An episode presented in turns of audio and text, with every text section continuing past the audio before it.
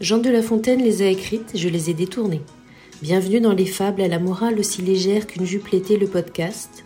L'érotisme d'une fable au service du consentement, de l'inclusivité et du plaisir partagé.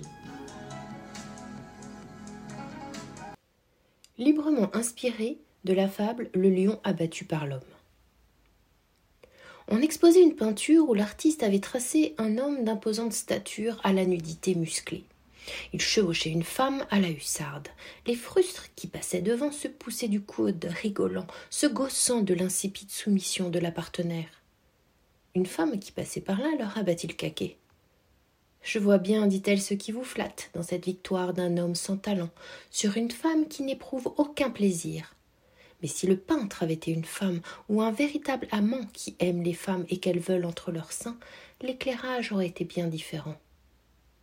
Un coup de pinceau insistant sur l'extase de la dulcinée, par exemple. Les courbes de chacun auraient resplendi de cette vibration particulière de l'amour. Leur peau aurait lui de la douce sueur de l'effort et de la jouissance partagée.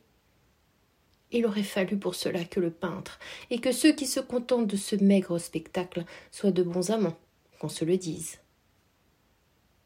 Le plaisir est dans l'éclairage qu'on lui donne.